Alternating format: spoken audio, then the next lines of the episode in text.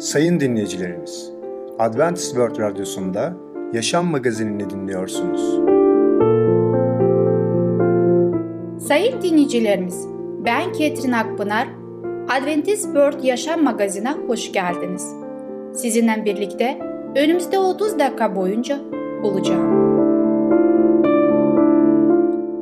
Bugünkü programımızda Peygamberler konusuyla Gerçek Dostlar, Batıl İnanç konusuyla Şeytanın Amaçları, Evin Mutluluğu konusuyla Boşanma adlı konularımıza yer vereceğiz.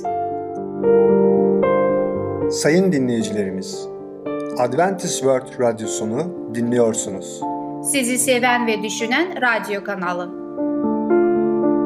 Bize ulaşmak isterseniz umudunsesiradyosu@yahoo.com umudunsesiradyosu@yahoo.com. Şimdi programımızda Gerçek Dostlar adlı konumuzu dinleyeceksiniz. Gerçek dostlarımızı öğrenelim mi? Merhaba sevgili dinleyiciler, ben Katherine ve Tamer sizlerle birlikteyiz. Bugün sizlerle paylaşmak istediğimiz konu gerçek dostlarımız. Tamer Bey, daha önceki konumuzda, programımızda meleklerden bahsettik ve birçok onların hakkında öğrenmiş olduk. Şunu size sormak istiyorum ve daha önceki konumuzu hatırlamak için size şunu sormak istiyorum. Melekler aynı bizim insanlar gibi aynı zekaya sahipler ve onlarda da insanların gibi gücü aynı mıdır yoksa farklılar mı? Evet, çok güzel bir soru. Aslında melekleri yaratan, Adem ve Havva'yı bizi de yaratan aynı yaratıcı Yüce Allah'tır. Dolayısıyla tabii ki benzerlikler olabilir ama güç ve zeka kelimelerini kullandığınız sorunuzda dolayısıyla zeka ve güç kelimesi söz konusu olunca şunu diyelim, Yüce Allah bazı meleklere çok zor görevler veriyor. O zor görevleri yerine getirmeleri için tabii ki o zaman onların gücü ve zekası bizim gücümüz ve zekamızdan daha üstün olması gerekiyor.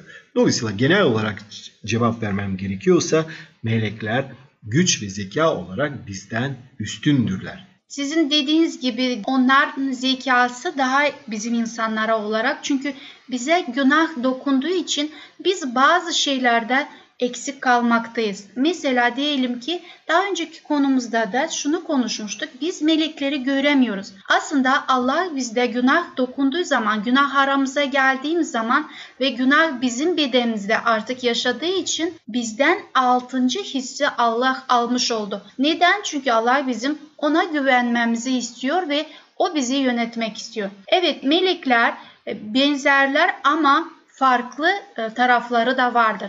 İnsan olarak kadar onlar güçlüdür ve akıllıdır ama ona rağmen melekler arasında bazı benzerliklerimiz de vardır. Kutsal yazılar şu şekilde bize onların hakkında bilgi vermektedirler. Mezmur kitabında 8. bölümde 5. ayette şöyle söylemektedir. Meleklerden biraz aşağı yarattığını söyler. Yani insanları meleklerden biraz daha alta gelmektedirler. Yani aslında Allah bizim bu dünyada yaşamamız için, güzel şeyleri görmemiz için ve ona itaat etmemiz için yarattığını diye düşünüyorum. Meleklerin aslında evrende nasıl bizim dünyamızda askerlerin bir görevi varsa ve onlar daima nöbette durdukları için onların da ona benzer bir görevleri vardır. Onlara da o yüzden Allah fazla bir ya da farklı bir bilgi vermektedir. Şöyle de diyebiliriz.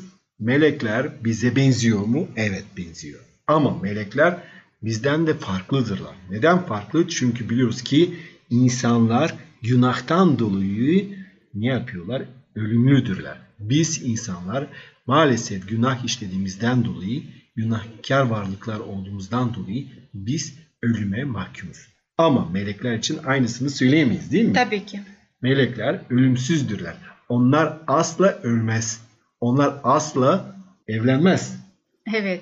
Bu iyi mi kötü mü? Aslında Allah'ın isteği onlar için, çünkü bir aile sahibi olmak ayrı bir görev isteniyor.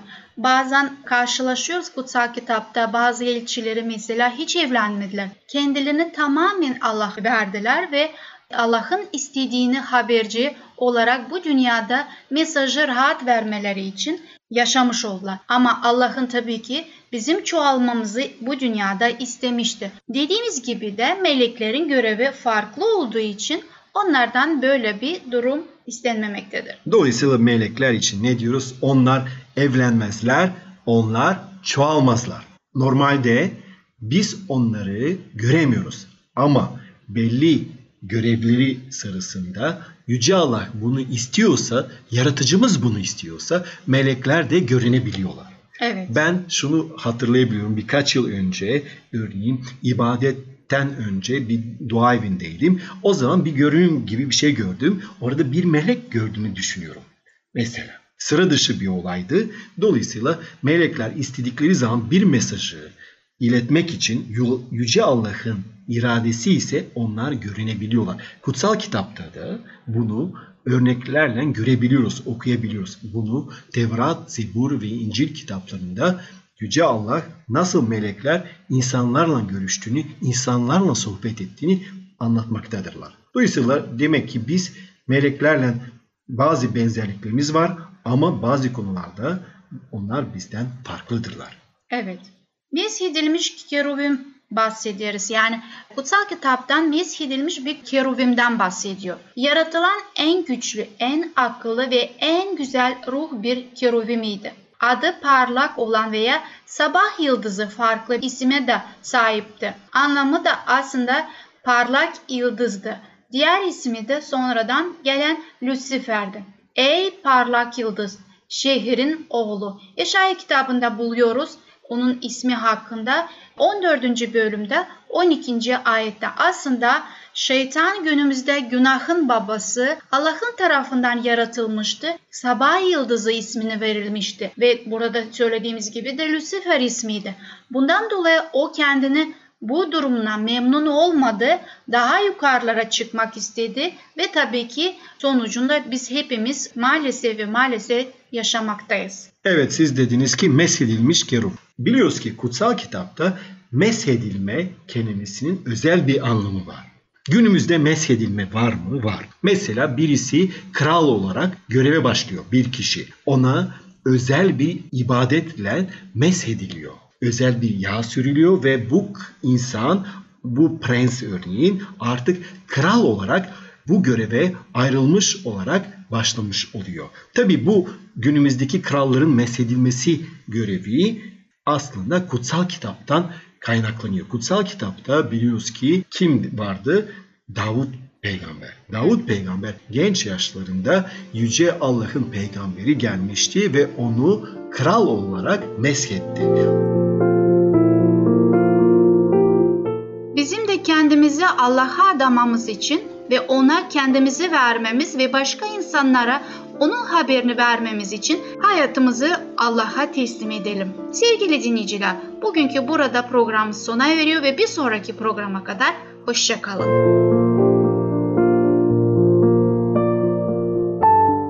Sayın dinleyicimiz, Gerçek Dostlar adlı konumuzu dinlediniz. Bu hafta Çarşamba günü Peygamberler adlı programımızı aynı saatte dinleyebilirsiniz. Sayın dinleyicilerimiz, Adventist World Radyosunu dinliyorsunuz. Sizi seven ve düşünen radyo kanalı. Bize ulaşmak isterseniz Umudun Sesi Radyosu @yaha.com Umudun Sesi Radyosu @yaha.com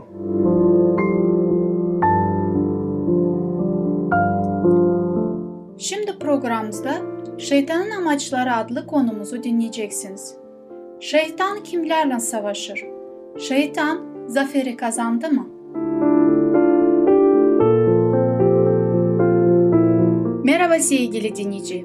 Batıl İnançlar adlı programa hoş geldiniz. Ben Katherine. Sizinle birlikte Şeytanın Amaçları adlı konumuzun üzerinde sohbetimizi yapacağız. Şeytanın ortaya çıkışı ve amaçları üzerindeki esrar tabakası. İman ya da batıl inanç konusu çok ciddi bir konudur. Belki bu konuları sadece meraktan dinliyorsunuz. Belki aklınız yanıt aradığınız sorulara meşguldür. Gerçekten de bu konunun son derece önemli sonuçları vardır. Öncelikle şeytanın çalışma yöntemlerini tanıyalım. Şeytan gerçekten vardır. O kendini şeytan olarak tanıtmaz. Çeşitli melekler arkasında gizlenir. Allah'ın yardımı ile şeytanın maskesini düşürebiliriz. Bu da onun hiç hoşuna gitmez. Kim maskenin düşürülmesini ister ki? Her şeyden önce İsa Mesih'in zaferi olduğunu aklımızdan çıkarmayalım. Konunun ciddiyeti ve sonuçları için dua etmek şarttır. Allah'ın koruması ve desteği için bu gereklidir. Allah dualarını duyacaktır.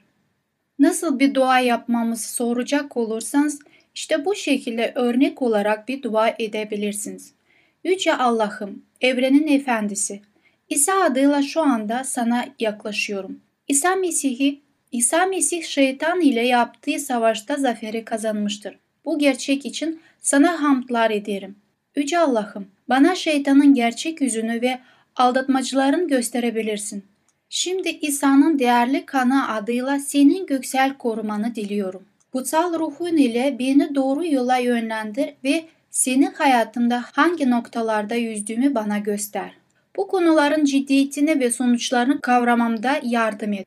Kurtuluşa giden yolda yürüyebilmem için yüreğimi hazırla.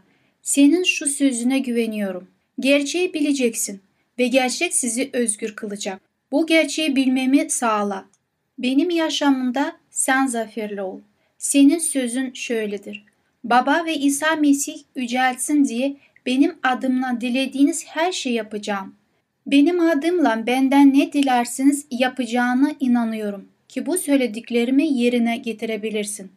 Dualarımı duydun, yaşamında zafer kazandığın ve beni mutlu bir insan kıldığı için sana teşekkürler olsun. Amin.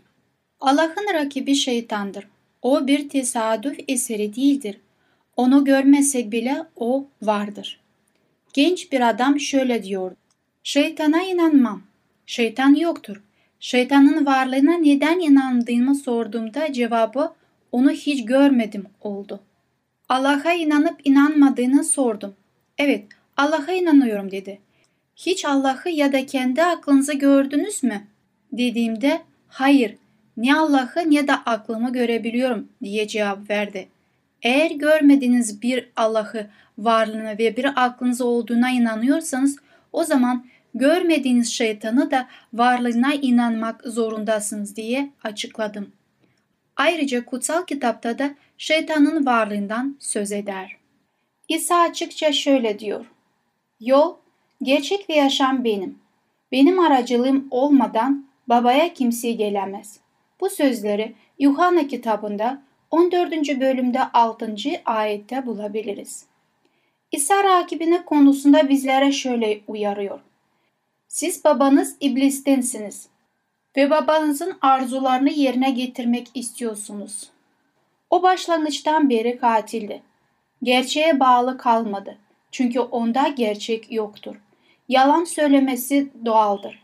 Çünkü o yalancıdır ve yalanın babasıdır. Yuhanna kitabında 8. bölümde 44. ayette. İki seçenek vardır. İsa ya gerçekti ya da bir yalancıydı. O yalancı olsaydı yaşama birçok insanı bu kadar derinden etkileyebilir miydi? Eğer gerçek ise o zaman söylemiş olduklarına inanmanız gerekir. İsa bizim rakibine karşı korur. Allah'ın ruhsal yaşamın ve bütün insanların belirlenmiş düşmanı şeytandır.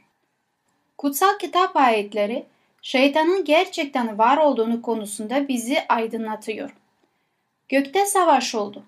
Mikail ve melekleri ejderhaya karşı savaştılar. Ejderha kendi melekleriyle birlikte karşı koydu ama gücü yetmedi. Bu yüzden gökteki yerlerini yitirdiler. Büyük ejderha, iblis ya da şeytan diye adlandırılan ve tüm dünyayı saptıran o eski yılan melekleriyle birlikte yeryüzüne atıldılar. Vahiy kitabında bulmaktayız 12. bölümde 7'den 9. ayete kadar. Şunu görmekteyiz, Allah'ın sözleri doğrultusunda şeytanın varlığına hiç şüphe yoktur. Kutsal kitap tüm dünyayı yoldan çıkarabilen şeytanı konusunda bizleri uyarıyor. Peki şeytan bunu nasıl beceriyor? Bilgili ve zeki insanları onların farkında bile varmadan yanlış yola nasıl sevk edebiliyor? Son derece ince bir zekanın ürünü olan aldatma sanatı ve ustaca hazırlanmış gizlenme şeytanın kullandığı yöntemleridir. Martin Luther şöyle demişti: "Şeytan Allah'ın en büyük maymunudur." Bu söze hak vermek gerekir. Allah'ın bize sevgiyle verdiklerini şeytan da başka yollarla verir. Şeytan günaha sürükler. Bunun sonucu ölümdür. Allah'ın ise bize değer verip sonsuz yaşamı sunar. Allah da şeytan da itaat ister. Allah'ın itaati iyi bir yaşam verir. Şeytanın itaati ise ölüm getirir. Kime itaat edeceğimiz iyi seçmek zorundayız. Söz dinleyen köleler gibi kendinizi kime teslim edersiniz? Sözünü dinlediğiniz kimsenin köleleri olduğunuzu bilmez misiniz? Ya ölüme götüren günahın ya da doğruluğa götüren söz dinlediğin kölelersiniz. Elçi Pavlus'un bu sözleri Romalılar kitabında 6. bölümde 16. ayette sözleri bulmaktayız. Sevgili dinleyici, şeytan gerçektir. Bugünkü konum burada bitiyor. Bir sonraki programda aynı konuyla devam edeceğiz. Sağlıcakla kalın.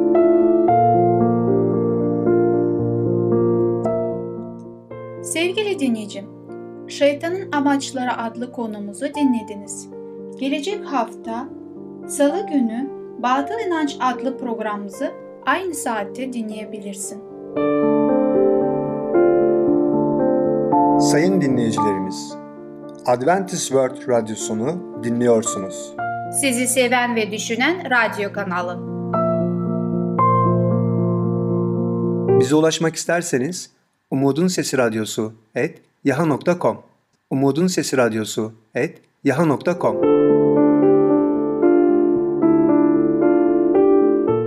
Şimdi programımızda Boşanma adlı konumuzu dinleyeceksin. Boşanmayı Allah onayladı mı?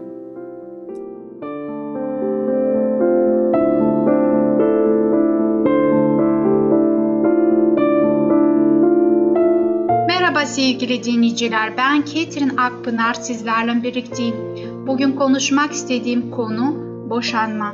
Evet, günümüzde birçok kez karşılaştığımız durumlar var.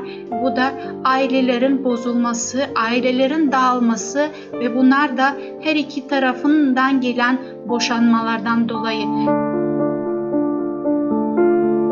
Peki Rab bunları gördü mü ve bizim için bu konuda bilgiler vermiş oldu mu? Tabii ki evet. Rab eskiden, yani İsa Mesih bu dünyada dolaştığı zaman bu konularda çok dikkatli ve detaylı bilgi vermiş oldu. Biz bunlara sadece eğer istersek kulak verebiliriz ve araştırabiliriz ve doğru yolda yürümek istersek yerine getirebiliriz hayatımızda. Evlilikte verilen her söz dikkatlice göz önünde tutmalıdırlar. Çünkü evlilik bir ömür boyu sürecek olan yaşam için atılan önemli bir adımdır. Kadın ya da erkek her ikisi de hayatın beraberinde getirdiği zorluklarla karşı verdikleri söz sadık kalıp bir ömür boyu yaşayıp yaşamayacaklarını düşünüp bu konu üzerinde dikkatlice durmalıdırlar.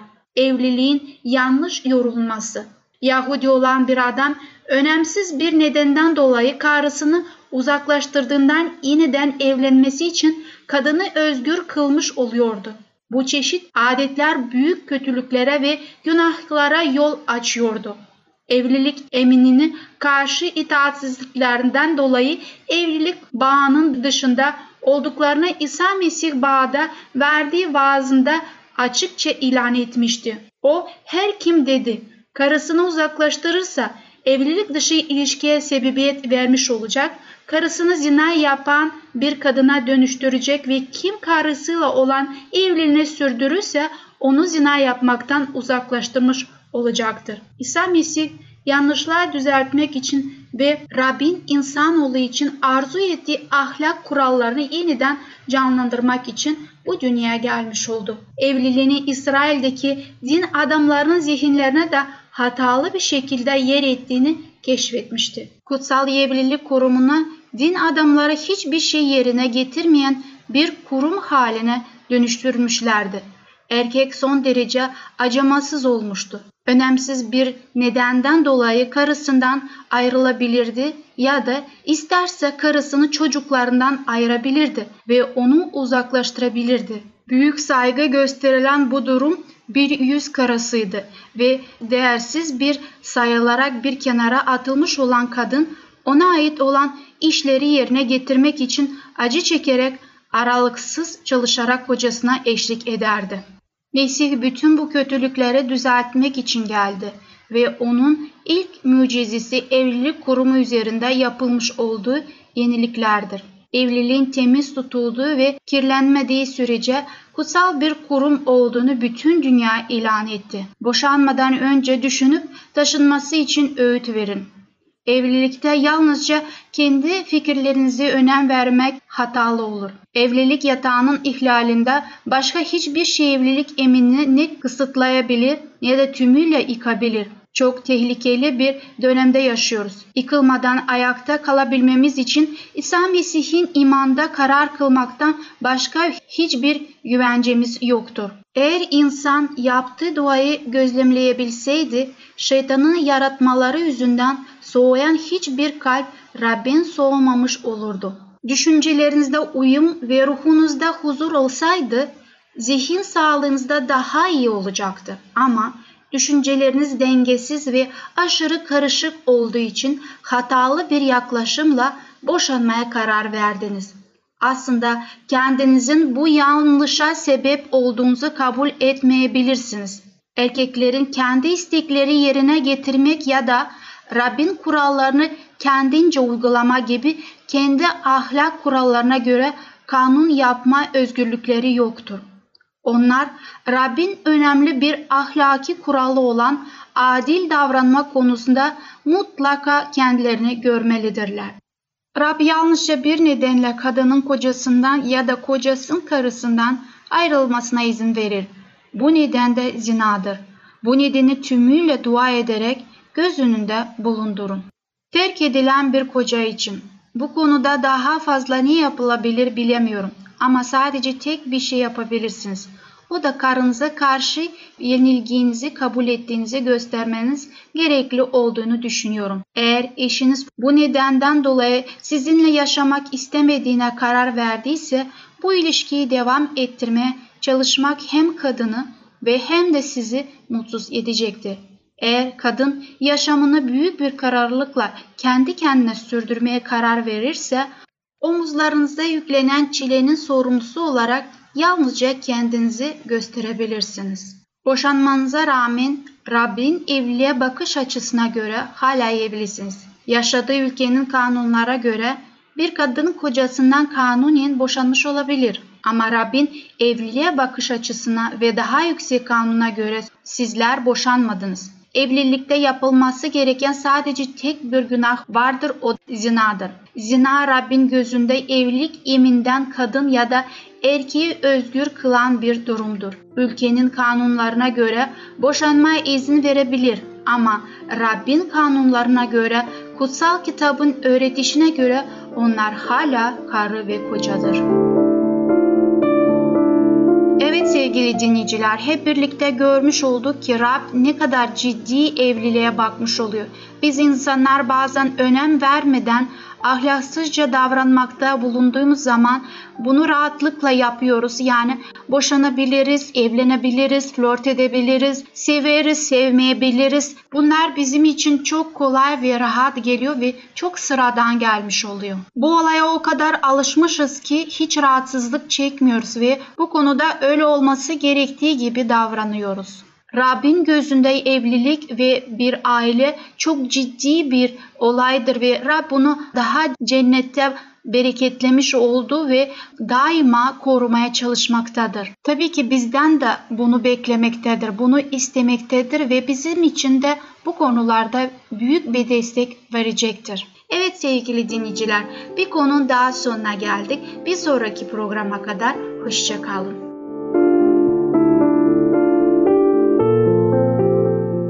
Sayın dinleyicim, Boşanma adlı konumuzu dinledin. Bu hafta Perşembe günü Evin Mutluluğu adlı programımızı aynı saatte dinleyebilirsin. Sayın dinleyicilerimiz, Adventist World Radyosunu dinliyorsunuz. Sizi seven ve düşünen radyo kanalı.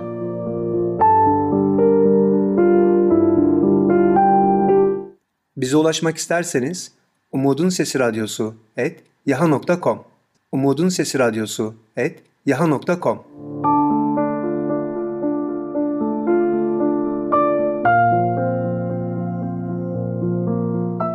Gelecek programımızda yer vereceğimiz konular: Başarının sırrı, mineralla, bademli muzlu bar.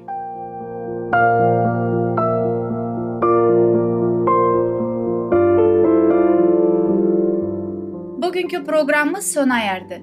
Bizi dinlediğiniz için teşekkürler. Bir sonraki programa kadar görüşmek dileğiyle. Hoşça kalın.